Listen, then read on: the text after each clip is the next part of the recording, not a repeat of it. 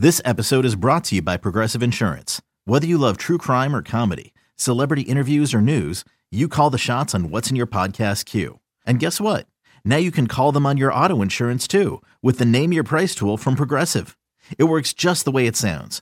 You tell Progressive how much you want to pay for car insurance, and they'll show you coverage options that fit your budget.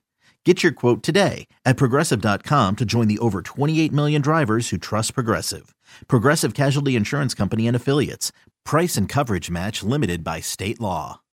When you need mealtime inspiration, it's worth shopping Kroger, where you'll find over 30,000 mouthwatering choices that excite your inner foodie. And no matter what tasty choice you make, you'll enjoy our everyday low prices, plus extra ways to save, like digital coupons worth over $600 each week. You can also save up to $1 off per gallon at the pump with fuel points. More savings and more inspiring flavors make shopping Kroger worth it every time. Kroger, fresh for everyone. Fuel restrictions apply.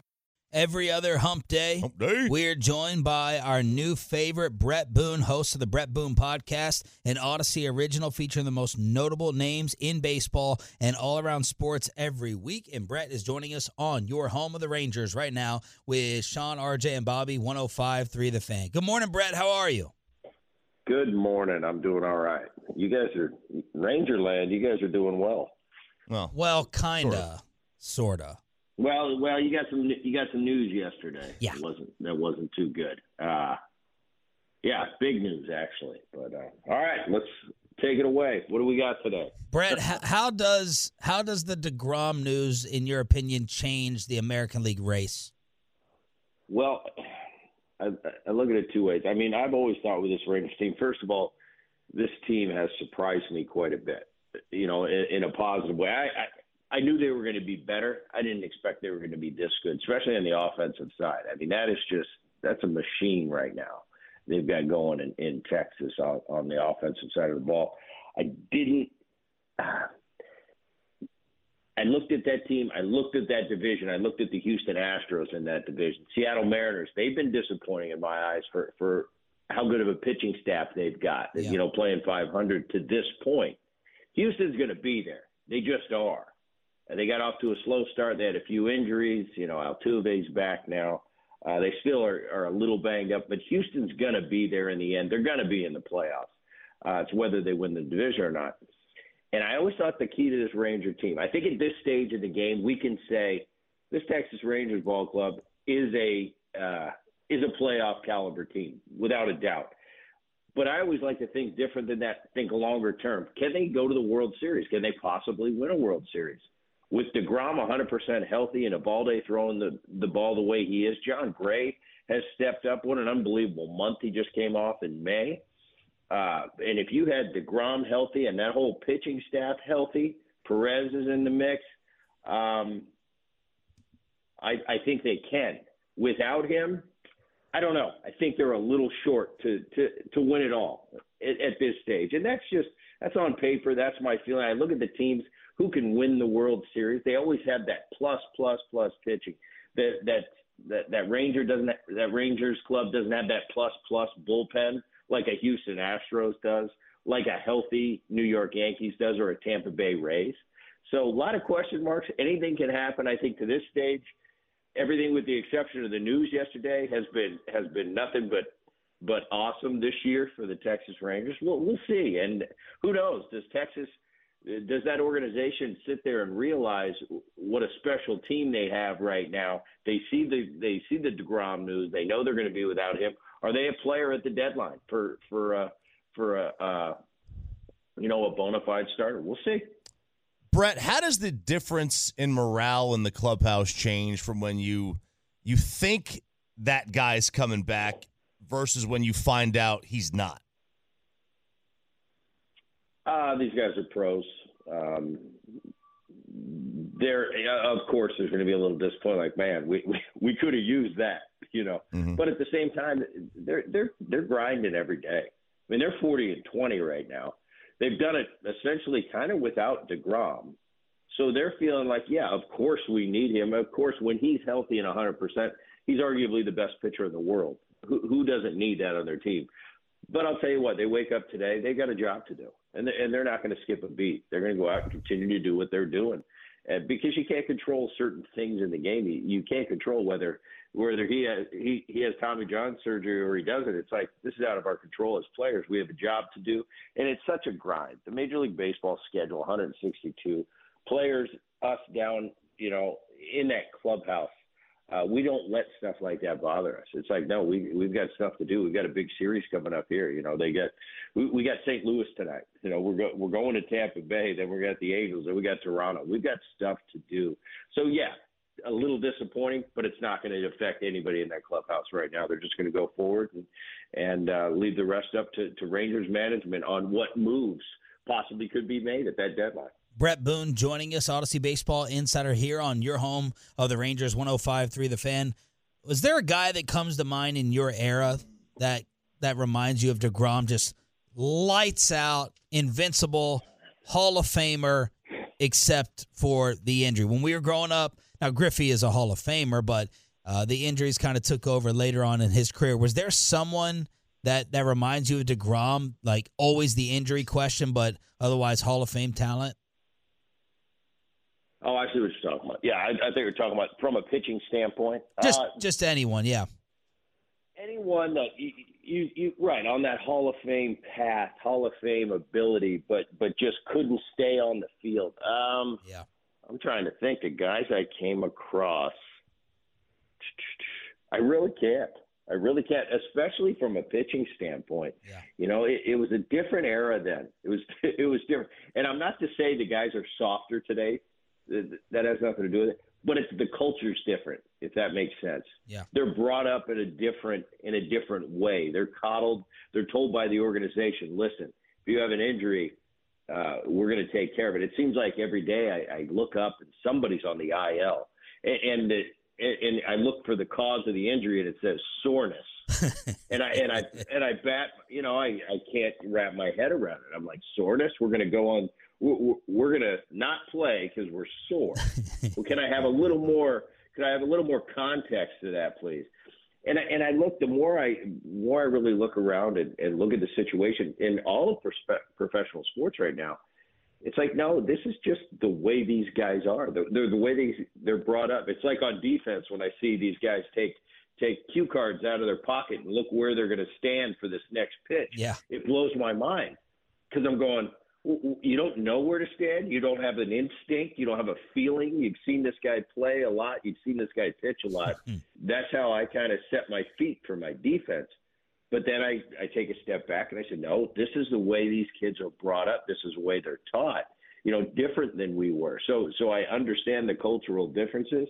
But, no, I really – it doesn't come to mind somebody that I just think, wow, what if he could have escaped that injury bug as much as he did, he could have been a Hall of Famer.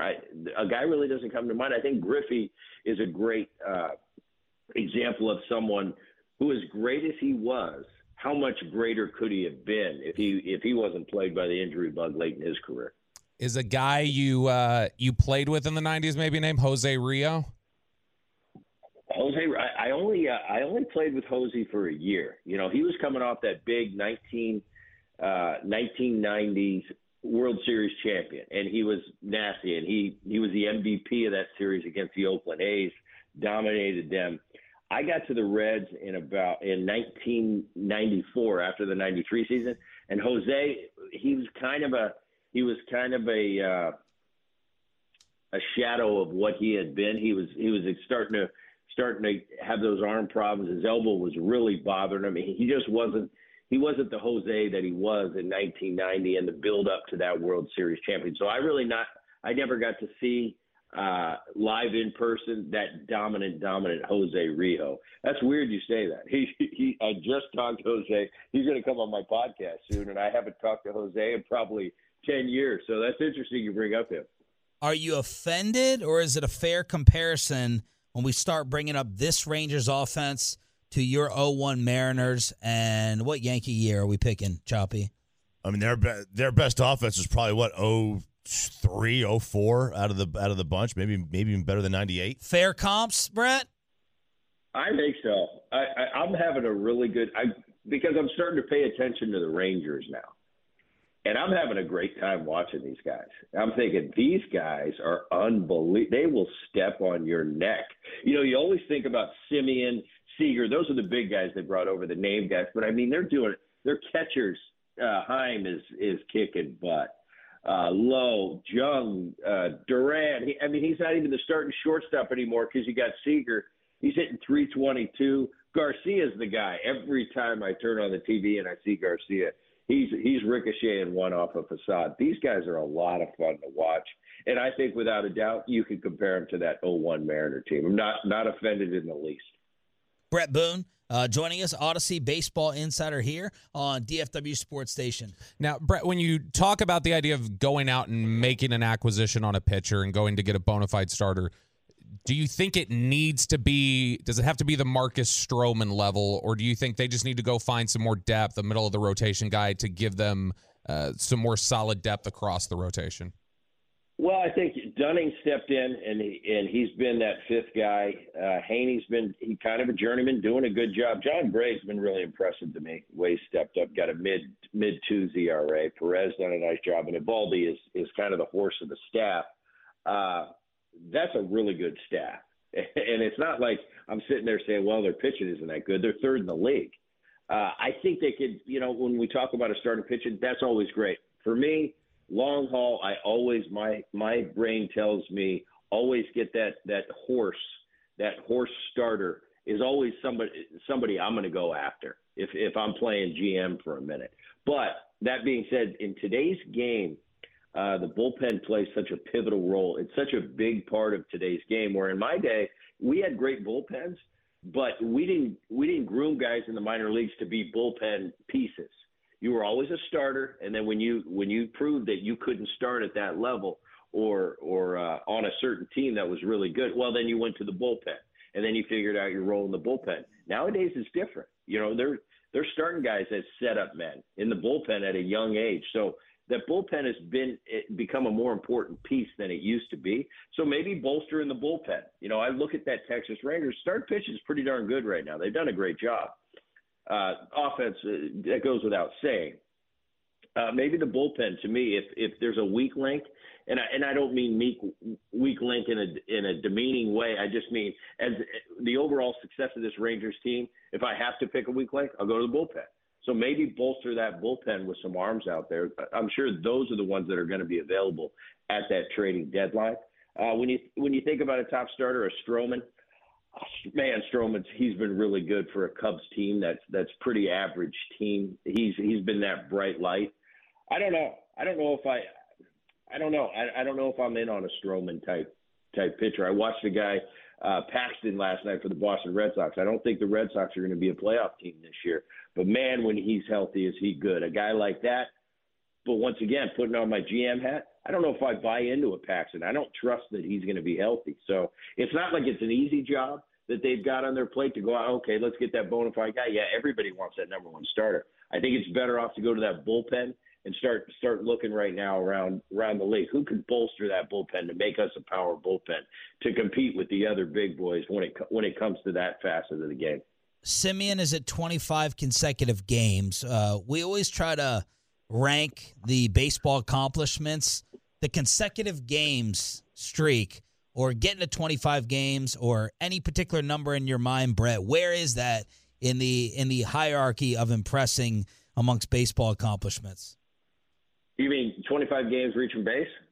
The hit streak, yeah. Hit streak right now for him is at 25. 25, I'll tell you, I've never had a 25-game hitting streak. It's amazing to me. Because on any given day, you can go to the ballpark, you can have four perfect at-bats, put four great swings on balls, hit four bullets, and be sitting in your locker after the game 0 for 4 at any given time.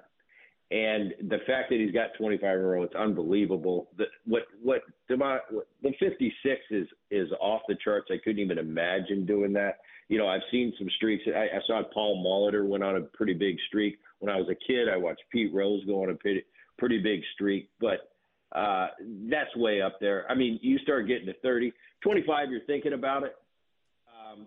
But who knows? You get to 30 now. You're really now it's starting to be a daily. It's probably already a daily question for him, and you don't want to deal with it because it's like I really it's out of my control if I get a hit or not. What's in my control, controlling that strike zone and having a great at bat. That's what I can control as a player. That's why I think hitting is beyond question the hardest thing to do in sports is because you can do everything perfect, and the result can be nil. So it's at a point where it's out of his control. Yeah, I could have great at bats, put a great swing at the ball. But if the defense is playing me right, if it's not meant to be that day, I'm not going to get a hit. But as far as impressiveness in the game of things to do, I put the 56 game hitting streak right up there with the most. Him and Cal Ripken probably playing that many days in a row. I don't know how you can do it. When I was a young kid, I wanted to do it, and I just said. As a young player, I told Davey Johnson, I said, he asked me, he said, when do you want a day off, Brett? I said, I never want a day off. I want to be Cal Ripken. Oh. And I got to about 150 games in a row, and I just thought, I don't want to be Cal Ripken. I don't know how the hell he did it. But I'll tell you what he's doing right now, 25 games, awful impressive. I've never got to that 25 game mark, and a lot of better players than myself and great hitters never have gotten to 25 games. All right, real quick before we let you go, we have your longest hit streak. You've shown a photographic memory on this program in weeks past. What was your longest hit streak, and what year was it? If I had to guess, I'm not going to get this right. Couldn't even pick the year because I'll probably be surprised. It was a year that I didn't expect I hit that many. I'm going to guess around 16. It was 16 on the dot. Now just guess the year for the hell of it. 03. 04. Bobby, what was it? It was 04. It was 16 and 04. And 13. It was a 13-game hitting streak on the road. It was a road streak. But 15 and 03. Yeah, he did 15 and 03. And 16 and 04. Man, you got a damn good memory. Remember to come on with us 2 weeks from now again. Thank you. We'll be in Vegas. Come playoff time. We'll meet you there. All right. Home of the A's new stadium if it happens. Brett Boone, host of the Thanks, Brett. Host of the Brett Boone Podcast, Odyssey Original. Make sure to follow the Brett Boone Podcast on the Odyssey app or subscribe wherever you get your podcasts.